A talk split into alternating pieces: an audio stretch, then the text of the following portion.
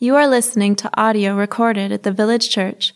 For more information, go to villagechurchbaltimore.com.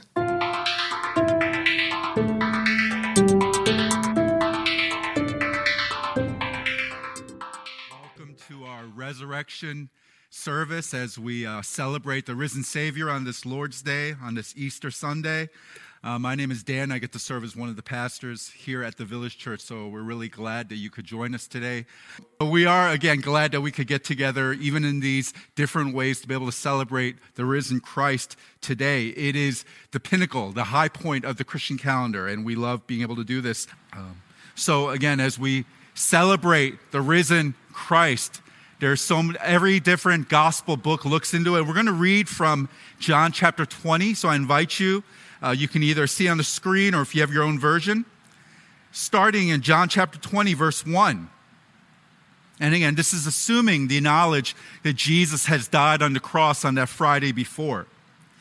Now, on the first day of the week, Mary Magdalene came to the tomb early while it was still dark and saw that the stone had been taken away from the tomb. So even as we recognize a stone, this is not a small thing. This is a large stone that's in, in front of the tomb. It's been moved. She knows something's going on here. And we see, so she ran and went to Simon Peter and the other disciple, the one whom Jesus loved, and said to them, They have taken the Lord out of the tomb, and we do not know where they have laid him just I, I, find this fascinating. So we know that the author of this book, this gospel, is John, one of the disciples, one of the first followers of Jesus. And so when it says the other disciple here, that's John. It, uh, we, we don't know exactly the reasons. It might have been just with a lot of us. It's awkward when you encounter people who speak of themselves in the third person. And maybe John didn't want to write about himself that way. But he and Peter, they hear Mary and they run. I, I, love even that one disciple, the one whom Jesus loved. I imagine other disciples reading this after they, no, no, hold on. So Jesus don't love me too? Just you, John? But whatever it is, they they hear Mary. So Peter went out with the other disciple and they were going toward the tomb. Both of them were running together, but the other disciple outran Peter and reached the tomb first. I don't know if that was a little flexing on John's part. You know, he got there first. He outran Peter. Peter had to shape up.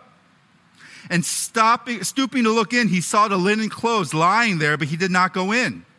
Then Simon Peter came following him and went into the tomb. He saw the linen clothes lying there, and the face cloth which had been on Jesus' head, not lying with the linen clothes, but folded up in a place by itself.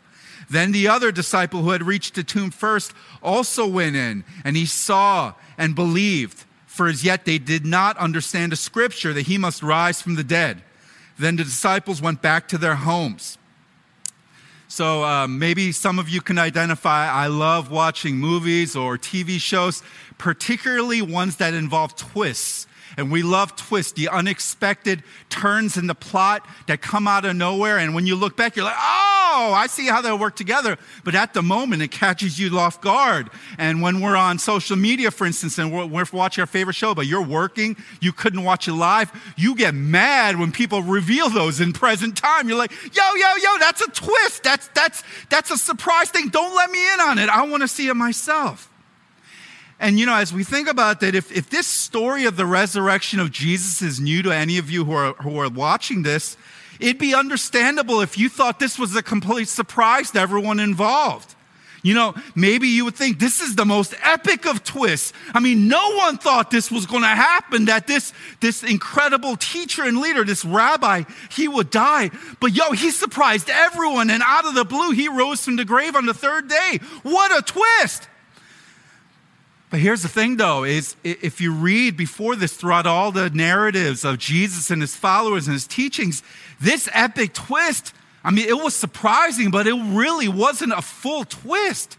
Jesus had communicated and told his followers, guys, yeah, you know, we're moving here and God is doing amazing things, but the Savior's gonna have to die. I'm gonna have to die, but then I will be raised again on the third day. So Jesus had promised this is coming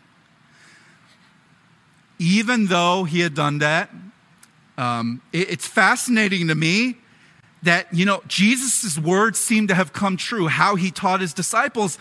But even so, even though he had pressed upon them what's going to happen, they're kind of like, yeah, but, like, even though they see an empty grave, it, the tomb is empty. Um, they're kind of like Mary, and they're like, okay, well, he's gone. Someone must have moved him. I mean, they believe her, they're still not quite sure because, as it says here, they did not understand the scripture that he must rise from the dead. Even to his closest followers, the idea that this Jesus rose from the dead, it rocked their world. I mean, it was just hard to believe. So if any of you are watching this and, and you're honestly in your heart, you're like, you know, I love that part about Jesus says to care for the poor, be generous, forgive your enemy. I love all that stuff. But yo, the idea that this Jesus could rise from the grave, that's, man, I have a hard time with that it's, it's not just you. This is an unnatural thing. This is something even his closest followers who were taught that it would happen didn't fully comprehend. But what we find out as we read further, if you want to, I would encourage you on your own.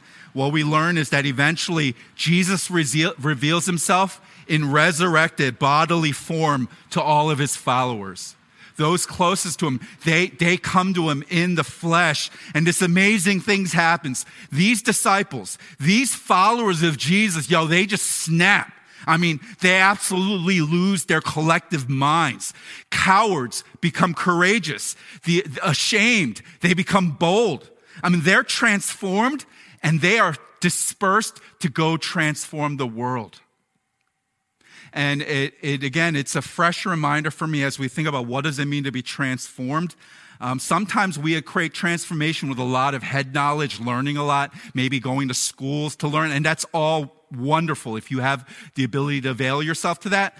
But yo, these disciples, they got like the best seminary education ever. Professor Jesus for three years. They learned under his feet. They heard every teaching straight from the mouth. There was no interpretation needing. He gave parables. And it's not like you and me were like, well, what's that mean? They had the teacher to actually explain what the word of God meant because he was God.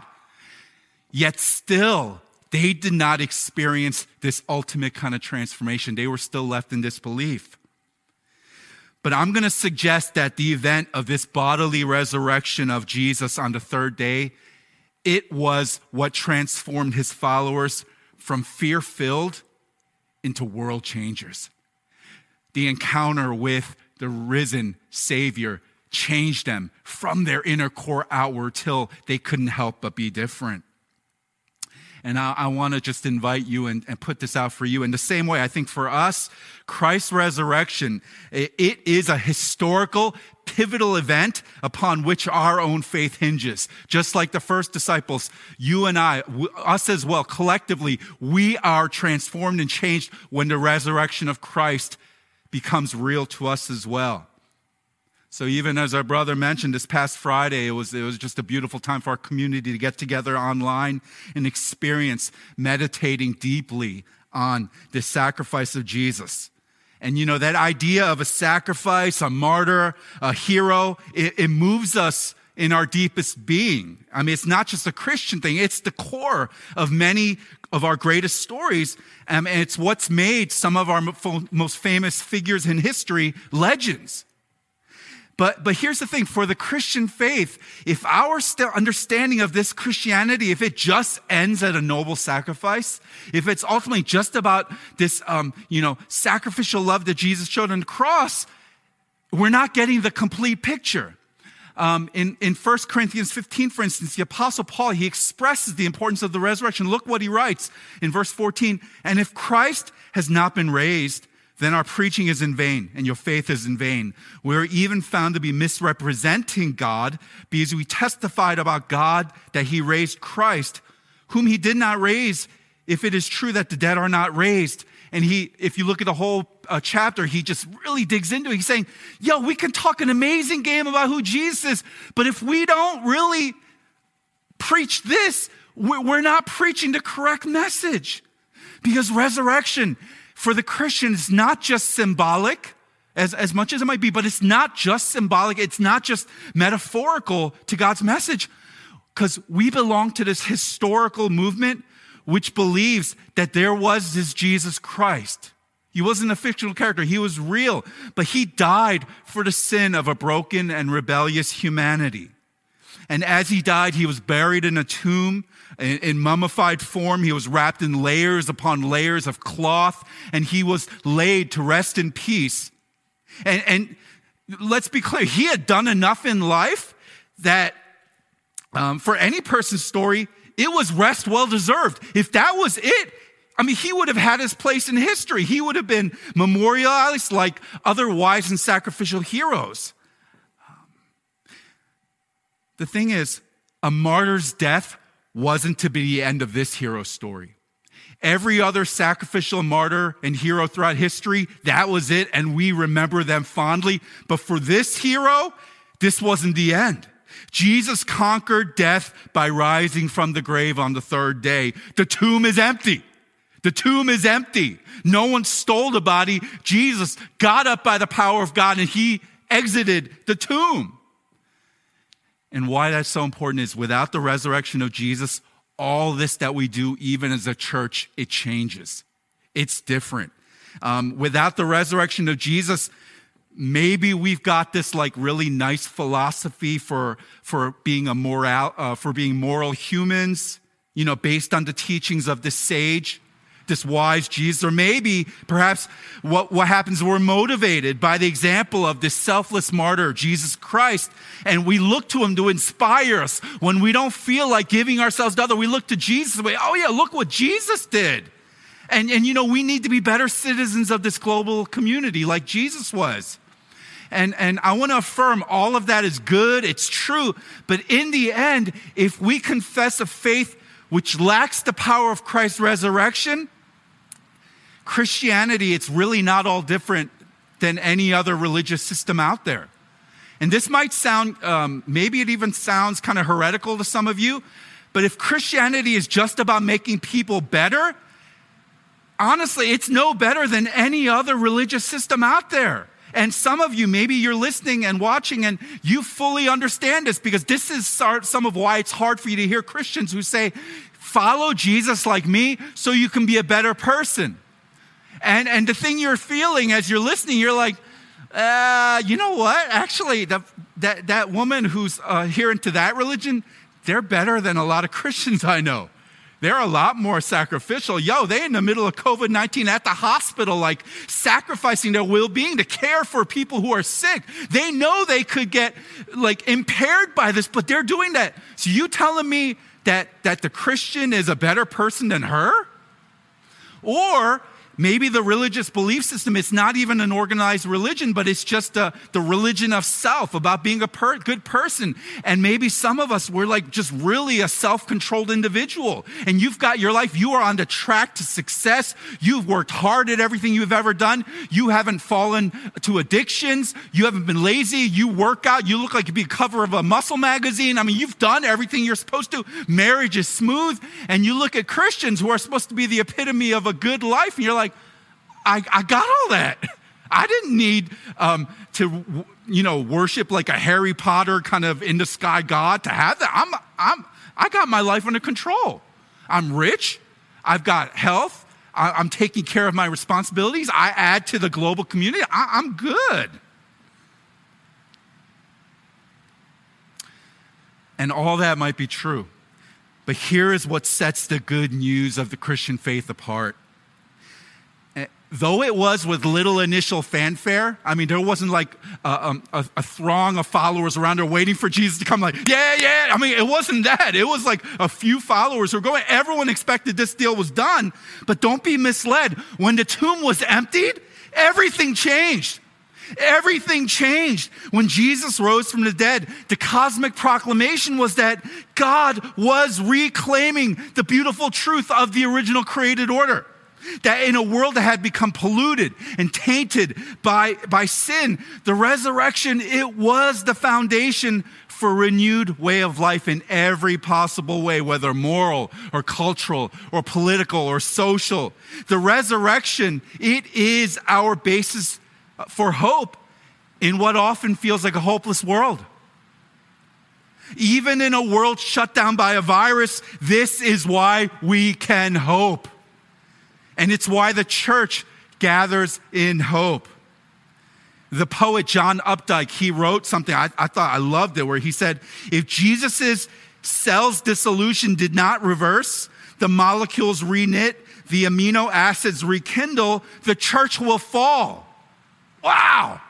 But I would add as a corollary, corollary but if Jesus' cells did reverse, the molecules did reknit, the amino acids did rekindle, then the church will stand. Even if our legs feel wobbly, we stand in hope because of the resurrection of Jesus. So that's big universal picture. Resurrection is true regardless of how passionately and elaborately we celebrate it. And I love elaborate, like say Easter Day celebrations. You know, bring out the bunnies. I know some people got a uh, opposition to bunnies. Bring out all the bunnies. Bring out all the eggs. Bring out all the candy. Let's just blow it up. It should be the biggest celebration, like wedding day every year, right? We celebrate. But the thing is, we don't need that for the resurrection to be true. It's true, even if rooms of worship like this are empty all over the globe right now. Because resurrection, it doesn't need fancy bells and whistles to validate it. It is hope universal, regardless of how much we feel we're adding it, adding to it, or feeling about it. But here's the thing as, as true as it is universally, I would also add for those who would believe, it's a very personal story of hope. Look at um, continuing in verse 11. But Mary stood weeping outside the tomb.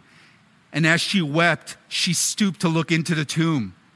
And she saw two angels in white sitting where the body of Jesus had lain, one at the head and one at the feet. They said to her, Woman, why are you weeping? She said to him, They have taken away my Lord, and I do not know where they have laid him. Having said this, she turned around and saw Jesus standing, but she did not know that it was Jesus. Jesus said to her, Woman, why are you weeping? Whom are you seeking? Supposing him to be the gardener, she said to him, Sir, if you have carried him away, tell me where you've laid him, and I will take him away. Jesus said to her, Mary. She turned and said to him in Aramaic, Rabboni, which means teacher. And you know, as this story here opens, I'm just reminded the nature of grief is that it's so lonely. Yo, Peter, John, they're supposed to be like leaders of this church, and they just leave this grieving woman there. They went home, but she stayed there weeping outside the tomb. And some of you who've been through grief, you know how lonely you can feel that no one is there with you. And it's just you and your tears. And that's where Mary's at. Such pain and loss for this deeply devoted woman. She has lost something beautiful. And you know, the thing is, you and I, maybe you've read ahead, you know how this all goes. It, it, would be easy, perhaps, to say, Yo, we know how the story turns out. Mary, it's okay. It's going to get better. Just be a little patient. Um, but those of you who have been through sorrow, through mourning, perhaps you've even lost a loved one. You know that people can give you the deepest and most right theological truths, but still, it doesn't take away some of that feeling of anguish. Even if you know that things are better in hope, you, you have great faith, still, it doesn't make you feel any better, right? You're still sitting in the grief and the tears and the loss and the heartache. And, and, and I, I'm saying that because I want you to hear the very real sense of loss in this woman's cries. Because none of us Mary speaks for us, even if we know our theological truths that are so foundational and good, and we, and we believe in that, we affirm it. Still, it reminds us that none of us in the original created order were created to be able to understand death. Death was a foreign concept that entered with sin. That was not part of how God originally created humankind. That, yeah, you know, you're going to get a few years, so live it really well because at the end, it's going to, your body's just not going to be there. He, that wasn't the way. It was meant to be eternal, walking with God. Grief is a foreign concept.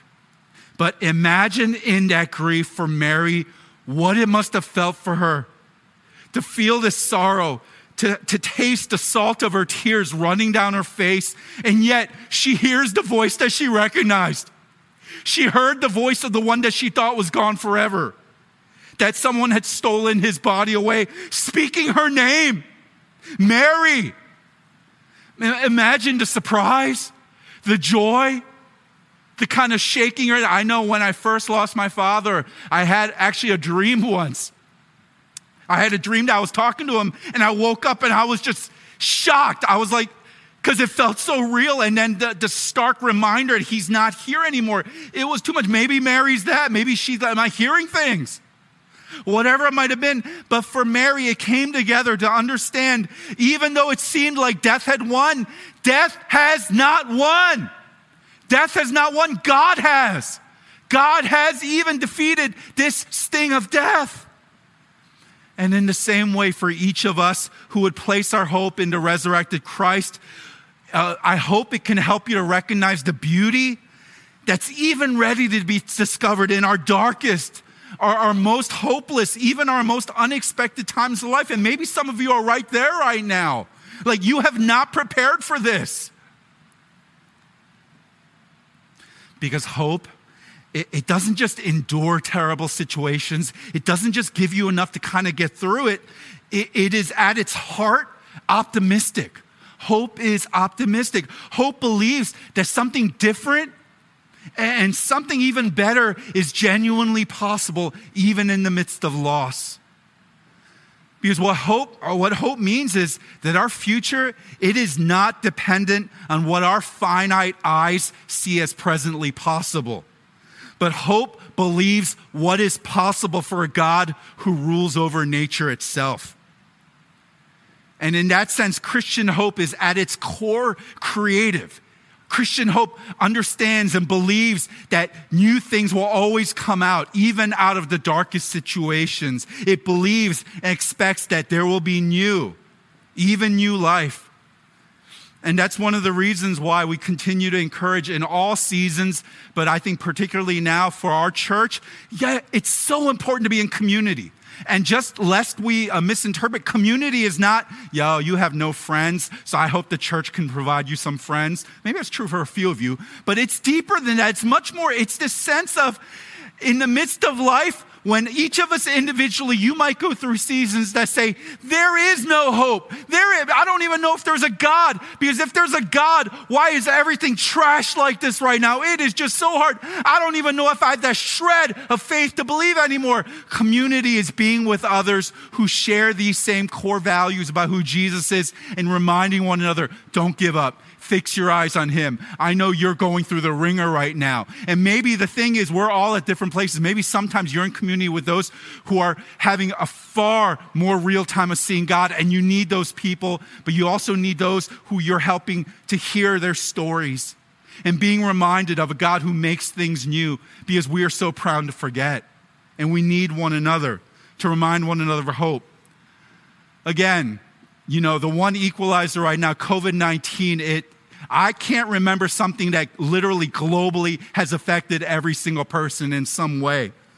And it's a great equalizer, prob- probably in the most harsh extent, the great equalizer of death. And it reminds me just you can be born in whatever country, you can be privileged or you can be in poverty. You can be born with whatever color skin. You can be born in any caste system. You can be born in any religious system. But the one equalizer, among a few others, but the one guaranteed equalizer is that every single one of our lives in this flesh comes to an end. Sometimes sooner than we thought, sometimes longer than we had planned. But the one guarantee is it comes and it is harsh. It is harsh. It doesn't matter how blessing of a homegoing it might be. Every person becomes associated with grief at some point and, and the pain of things like COVID 19 or even cancer or automobile accidents or, or disease or, or, or murder. All these things is no one is ever ready for it. No one is ever ready for this thing of death as much as we say we are. But I think what COVID 19 is, I, I hope, is also doing, it's, it's putting a greater valuing of human life. And that's why I have a personal just frustration when, when COVID 19 just becomes a lot of statistics. And I've even seen people get really geeked out about the charts and the graphs and the numbers. And I'm like, that's fine, let's do that. But don't forget every single person who is losing their life, whether through this horrible virus or any other means, is an image bearer of God. And when they lose their life, it's something that should sting us to our core because we were not created to understand that. There should be even a deeper grief, even a deeper sorrow, because we understand that's not how God intended things to be. We were not supposed to be familiar with that kind of loss. But what the resurrection points us to is at the same time, there can be a profound joy that even the darkness of death cannot eclipse. Why? Because we are a people who are resilient in hope. And hope has a name, and his name is Jesus. Jesus is our hope. Jesus conquered sin and death to rise from the grave. And that's what we remember here. That in some sense, he is our model. That Jesus himself, though he lost this bodily life, life was brought back to his body. And it's the promise that all who are in Christ will ultimately have eternal life. Whatever happens to our bodies on this earth, eternal life together with God and with others who are part of that community. And as we just bring that message home, wherever you're sitting today watching this, as we've mentioned, we're not doing communion during this season as we, rather than coming to the Lord's Supper, not that we think a church doing that is necessarily bad, but for us, we're choosing not to partake in the elements because we want to remember what it is when we come together and we celebrate in that. But rather than doing the Lord's Supper today, I'm going to ask you, wherever you're sitting today, to come to the Lord in hope. Respond to the Lord in hope. Come to this one, this Jesus who changed history, and he will also transform you as you put your trust in him. And I'm going to invite our music team to come up and lead us in a few songs as we respond to this message. And as they do that, I'm going to invite you right now. Look at your life. Just to be very honest, maybe in the quietness of your own soul and your own mind. What is an aspect of your life that you have lost hope that things will change? Maybe it's a family member, maybe it's in the midst of this virus, maybe it's something having to do with the nature of how society changes. Maybe it's your own soul and your own life, and you've kind of given up that there could ever be true transformation and change. Can I invite you in this time as we sing, as we pray? to point your eyes to the one who has even commanded death to obey, how much more so can he take your life and transform it? So submit yourself to him today. Maybe it means lifting up that you have looked to to be your functional savior instead of Jesus and saying, God, thank you for reminding me, this can't save me, but you can. Be my hope. So as we sing this song right now, the idea of it is God taking these things that seem so broken, so dark, but bringing life out of it. I want you to, I want to invite you to think about what are some of those things in your life and invite God to say, God, this is yours. Bring life out of this. Let me have the resurrection to help me believe that change is possible because I saw it in Christ Himself.